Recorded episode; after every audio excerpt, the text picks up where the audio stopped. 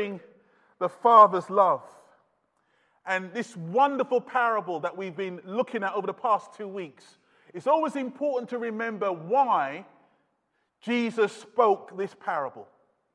Some people like to go straight into the parable, but we need to remember why he spoke it in the first place. And the reason why he spoke it was because there was some, he was spending time with tax collectors and sinners. And there was some people around at that time, religious people, who were self righteous, self important, arrogant, full of religion. In fact, they were respectable people. And they looked at others as not like them. They were not respectable like they are. And they felt a, an air of respectability about them. And um, they voiced a comment so loud that Luke writes and records what they said. But the Pharisees and the teachers of the law muttered, This man welcomes sinners and eats with them. In other words, this man can't be from God because he welcomes sinners. You know, the same thing was said about Jesus when he um, was with a, a woman who lived a life of prostitution. And she was weeping and crying before him. And these men who saw her weeping and crying said, When the Pharisee who had invited him saw this, he said to himself, If this man were a prophet, he would know who is touching him and what kind of woman she is, that she is a sinner. Same sort of thought, same sort of thinking. This, this respectable man is looking down at someone else. And you know, you don't have to be religious to look down on other people. You don't have to be. The other day, I was driving through Dagenham Heathway. And as I was driving through Dagenham, I, I looked and I, on the side of the road, there was people that looked so broken. They looked so poor, so empty. I saw two young children going through a, a, a dustbin looking for items in a bin.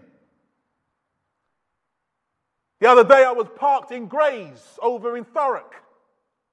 As I sat down in our car, Kim and I, we saw children as young as five walking along the road all by themselves. And in the park, there's a constant drug problem, men selling and buying drugs in the park. Now, I can understand why nobody wants to live in those areas. But nevertheless, Jesus Christ loves those people in those areas. And there's no need for people, whether they're religion or, religious or not, to look down on people living in areas where there's poverty and depravity in those areas. And this is what this religious man was doing. He was looking down at others. And I want to tell you, you do not have to be religious to do that. And so, Jesus here is now going to address this issue. And he's going to address it in this whole parable by looking not at the father so much, not at the young boy who, young son who went missing. He's going to look at the older son in this parable. And that's what we're going to do this morning. This older son in this parable has something to say about respectable people or religious people who look down on others. And Jesus has something to say about this young man. So, the first thing that I want to say this morning about this um, older son, he did not share the father's heart. He did not share the father's heart. We know the story. We find the second son drawing near to the house. he decided to come home after being away. And as he draws home, there's a celebration. And the older boy comes out of the field and he goes to his house and he hears the music and he asks, What's going on? And he's told, Your brother has come home. Now, the older brother, he knows that the father was broken when this young man left home. He knows that his father longed every day for this young boy to come back from the far country. He knew that the father's heart was after that young man. It was broken, it was sorrowful, he was sad. He knew that every day his father thought about that young lad. But when he heard, Your brother has come home, he was not pleased.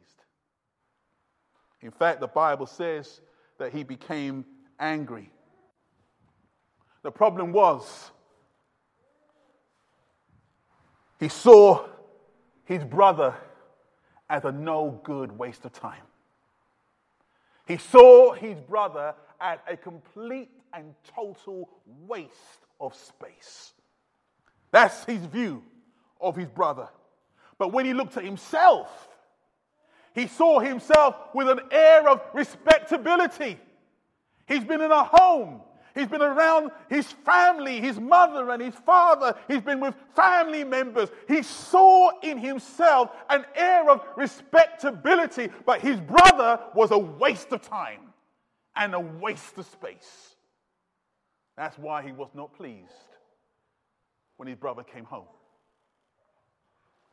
You know, to help us understand that, Jesus had an encounter with a young man who was rich. And this young man came up to Jesus and he said to Jesus, as Jesus started on his way, a man came, ran up to him and fell on his knees before him. Good teacher, he asked, what must I do to inherit eternal life? That was the question. This young man wanted to know how to get into heaven, how to become someone who will sit down with God. He wanted to know how to inherit eternal life. And I want you to see something here because Jesus turns around. The Bible says that Jesus looked at him, and the Bible says that he loved him. I love that phrase. Jesus looked at him and loved him. Even though he knew that this man was full of himself, full of respectability, he kept all the commands. He was rich and wealthy. Jesus looked at him, and the Bible says he loved him. But Jesus also wanted to show this young man that although Jesus loved him, he did not really love God very much. He thought he did. He thought he loved God more than anything else. He wanted to inherit eternal life. And so Jesus wanted to show him that he loved other things more than he loved God.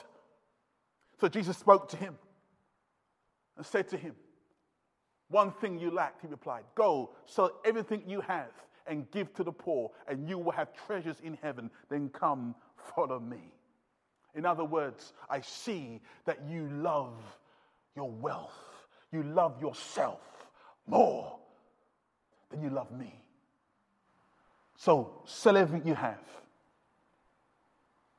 and follow me, and you will have treasures in heaven. The Bible says the young man went away sad. You know, this man, this brother in the story, he was so full of himself. He loved himself more than anything else. That when the father had a joy that his son came back, he became angry and did not share his father's heart because he himself was more concerned about himself than his brother. He loved himself. You know, we live in a day when many in churches find it far easier to love themselves than anyone else. We live in a day where people like having a good name. They like saying things like, I'm a good son, I'm a good parent, I'm a good daughter. They like saying things like that. I'm better than those toe rags who don't look after their children. I'm better than those horrible children who don't who are rude to their parents. I am better than those others who are not as good as me. And we judge ourselves in that standard. We are better than those out there who do not do what I do. A few years ago, I used to meet for prayer with me and Jimmy Rowe. We used to pray at the back of the church a few years ago. And as we was praying, one of our prayers was this Father, teach me, help me to love the things you love and to hate the things you hate. That was one of our prayers, constantly. God, teach me to love the things you love. And teach me also to hate the things that you hate. And when I look into myself, Lord, I see things that you hate, Lord. I look into my heart and I see things that you're not pleased with. But oh God, teach me how to hate the things you hate. And Lord, as I come to you, I see in me a broken and a contrite heart. And I know that you will not despise my brokenness, Lord. Teach me, teach me to love the things you love and to hate the things you hate. That's a prayer that we all should be praying because we want to share the Father's heart. Sadly, this older boy, he didn't have any respect for his father. He was more concerned about himself. How about you? Will you pray a prayer like that? Will you dare to pray a prayer like that? Lord, I'm looking at my life. Teach me, Lord, to hate the things that you don't like in my life. To work on and to esteem the things that you love and you see and you value, Lord God Almighty, teach me these things. And I will tell you now, when you start praying a prayer like that, God will begin to reveal things in you and begin to give you a distaste for things. Let's move on. He didn't share the Father's heart. The second thing this man didn't share, he didn't share the Father's grace.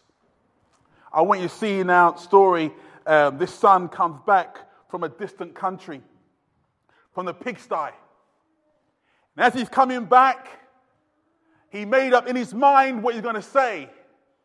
And so we have um, his thoughts. He's going, I just can see him coming home and repeating these words as he walks back to his house and he's saying, I'm going to say this Father, I have sinned against heaven and against you. I'm no longer worthy to call your son.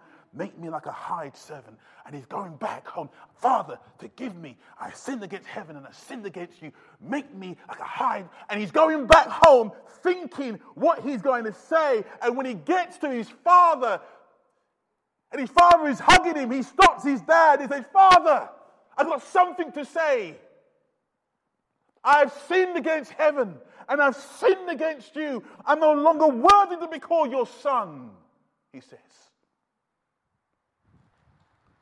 But I want you to see the abundant grace of the Father. Look at the abundant grace of the Father. But the Father said to his servant, Quick! Bring the best robe and put it on him. Put a ring on his finger and sandals on his feet. Ignored what he had to say, and the father spoke such grace to this boy. Now I want to preach on that verse. I wish I can preach longer one. It's absolutely an amazing verse. Because when you look at what the Father says, it's what God says to you and to me when we come to Him. When you come to Him from your brokenness, when you come to Him from your sin and your wickedness, when you come to God, the Lord turns around and says, Quick, bring the best robe. What is the best robe? It's the robe of righteousness. That's the best robe that anyone can have. Righteousness that you don't have, I don't have. But he says, bring the best robe, the robe of Christ, the robe of righteousness, and wrap it around him. But not only that, he turns around and says, Not only bring the robe, but bring the ring. Bring a ring, the ring of authority in my house. This boy was outside my home, but now he's in my home. He was a rebel, but now he's back. Bring the ring. He will have authority in my house. I want to tell you if you're a child of God this morning, you have authority in the house of God. Bring the ring, he says. But he didn't stop there. Look, bring the sandals. I thank my brother Andrew for talking to me about this this week. Bring the sandals. You see, only those who are slaves go about barefoot. Only those who are prisoners of war go about barefoot. But not my son, he says. No longer is he a prisoner in the devil's camp. No longer is he a slave out there feeding pigs. No, he's home. He's a son. Bring sandals and put him on his feet.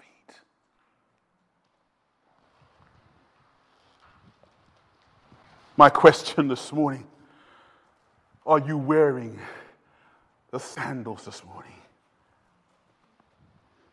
Hopefully, you're not wearing socks with your sandals, but um, are you wearing those sandals this morning? Are you clothed in the robe of righteousness this morning? Not your righteousness, that's no good, but the righteousness that comes, how you got the robe of righteousness this morning. And do you know that if you're a son, you have a ring of authority in prayer. Come before God. Oh God, teach me, Lord. Teach me to love the things. Teach me to be like you. And there's authority and there's power in prayer. Have you got that this morning? Amazing grace. The Father on this story pours grace upon grace and God, today, He pours grace upon grace upon you, abounding, overwhelming, astounding grace upon grace upon you this morning. How wonderful is that? Someone say amen. How wonderful is that? But the second son didn't share that grace. In fact, he didn't want that grace. What the second son wanted he wanted to work to get favor with his father. That's what he wanted. He didn't want that grace, he wanted to work for it. And so we read in the next verse, but he answered his father, Look, all these years I've been slaving for you and never disobeyed your orders. That is what he felt he had to do to get into his father's favor. He saw his obedience as slavery. I've been slaving in your house. I've been obeying you every single day, and you didn't even give me a go. Working and working and working. I want to win your favor by work. That's what he was saying. That son should have need to, he needed to listen to what the apostle Paul had to say. Because if the apostle Paul saw him and met him, Paul would have turned around and say to him, let me go back to, for it's by grace. It is by grace you have been saved through faith. And it is not from yourself, it is the gift of God, not by works, so that no one can boast. That's how you're going to be accepted into my family, says God. I'm going to accept you into my family by grace and grace alone. It's by grace only, not by works. I don't want any boasting coming from my people. No one to come up to me and say, Well, I preached for 25 years, I should be up the top tree. I've been in the church for 50 years, I should be in the front row. No boasting in my, my, for my people because it's by grace and grace alone. Now, it seems to me that grace may seem more wonderful to the person who have lived in the gutter. Grace may seem more wonderful to a person who's been in the gutter, but I want to say, in God's eyes, everyone's in the gutter. Everybody is in the gutter. And everybody needs His grace. Don't tell me, oh, I've been in prison for 20 years. Oh, I've been dealing in drugs and oh, God really had to save me. Don't tell me that I've been a good bird, person and I've been in the church and, and I don't need much grace. Only need a little tiny bit of grace to get me through. Don't tell me that because in God's sight, everybody's in the gutter and everybody needs his abounding, overwhelming grace to be poured upon their lives. You and me alike. Praise God for his grace. This older son didn't share that grace. He wanted to work. But the Lord says, No. It's my grace that can bring you into my house.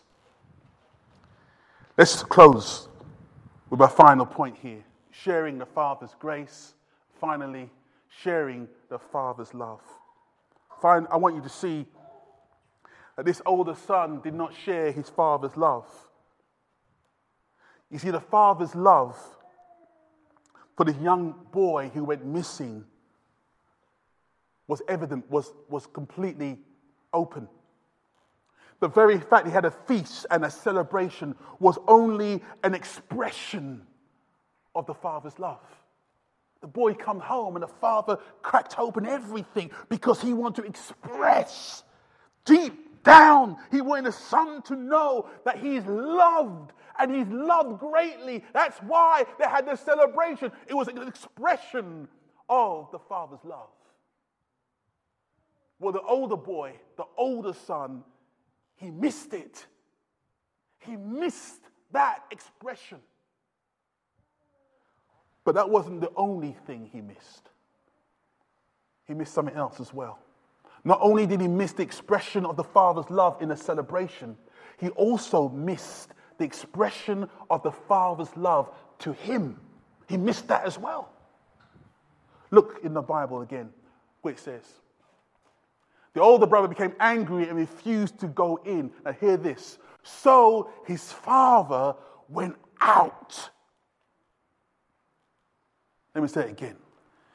He refused to come in. And the father didn't say, Oh, that stupid older boy, leave him be. I'm going to stay here and enjoy my food. No, the Bible said the father, he went out of the celebration, left the party, left the people enjoying themselves, and he left all of that because there was a love in his heart for the older boy. And he leaves the celebration and he goes out into where the boy was, and the Bible says he pleads. Did it say to him, Come inside, please? No. He pleaded, pleaded with him. There was an expression of love flowing from the father to this boy. I'm pleading with you. Come inside, come inside, come inside. Even though you're respectable, even though you stayed at home with your parents, even though you worked in the field, even though you've been a good boy as, as far as a child is, I'm pleading with you. Come inside because I love you.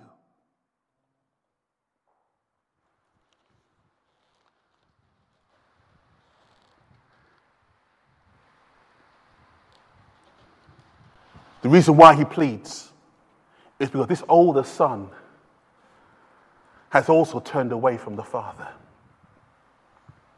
The older son has rejected the father.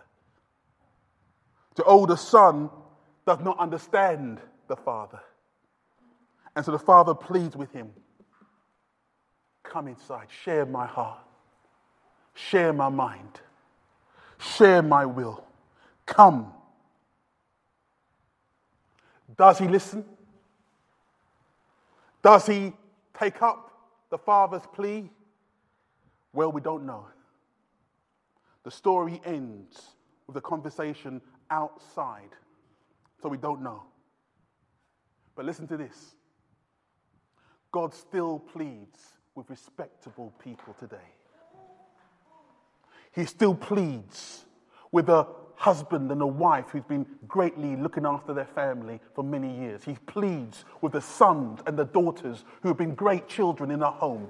He pleads and he pleads with men and women who look, who look at themselves and say, you know, we're okay. And we're not like those who live in the poor areas who are digging in bins looking for food. No, we go to Tesco's and to Waitrose. We do our shopping properly. We don't do these things. We are respectable people. I want to tell you, Jesus goes out and he pleads with you. And he says, Come, draw close, put down your respectability, put down your religion, put down your self righteousness, put down your self importance, put it down, he says. I'm pleading with you. Come into the celebration. Whether you're in a far country, sitting feeding pigs, or whether you're in the church as a respectable person, the father goes out. He goes out to the far kid and he looks every day, hoping he comes back. And when he comes, he embraces him. And he goes to the son who's in his own house. He goes out the door and he pleads with him to come home, to come inside. That pleading is what Paul had when he preaches. And he says, We are therefore Christ's ambassadors.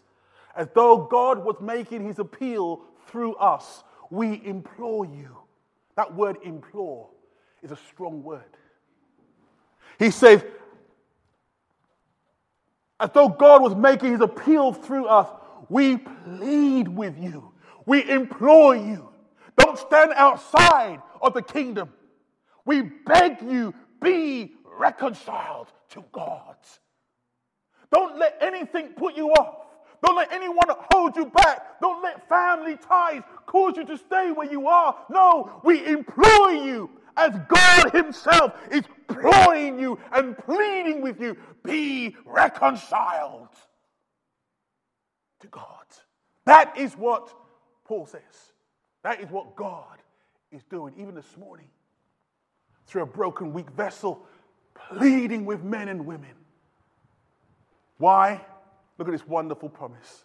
God made him who had no sin to be sin so that you and me might become the righteousness of God. God looked at Jesus and said, Jesus, you're perfect. I know you're wonderful. You're perfect. But I'm going to make you sin. I'm going to punish you as a sinner because I want to see those in Golding's church wearing your robe of righteousness. I want to see those in Golding's church dressed not in rags of their own works, but I want to see them dressed in the beauty of your own righteousness. I want to put sandals upon their feet. I want to put a ring upon their finger. I want to celebrate those in Loughton this morning. That's why I'm going to make you sin, so I can make them righteous. I've pleaded on behalf of God. But in this story, God Himself pleads the father pleads with the older son put down your respectability and come inside the celebration. May God, in His power, move your heart. You can pray the prayer that Jim and I used to pray Lord, teach me to hate the things you hate and to love the things that you love. Let's pray.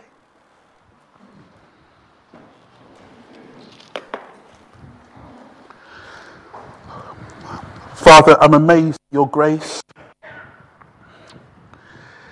Your grace, Lord God, is overwhelming, overpowering. Your grace, Lord, cannot really be described or cannot really be understood. But I thank you that that grace is available for every single person here today. young or old, rich or poor. Your grace, Lord, is wonderful and amazing, and we thank you and we praise you for your tremendous grace. Lord God, do a work today. Draw even those who feel that they've got a, a, a level of respectability, draw them, oh God, into the very presence of the Almighty, we pray, that they might know your grace and your love. Lord, I want to thank you for my brother Stan Langbridge today. Lord, thank you that you brought him into your house today. Again, we pray for our brother. Thank you for the grace that's been on his life. Bring healing and strength to his whole body, Lord, we pray. We glorify you that you are not, you have not forgotten your people. And we bless you in Jesus' name. Amen. Amen. Let's stand, shall we, as we close in worship.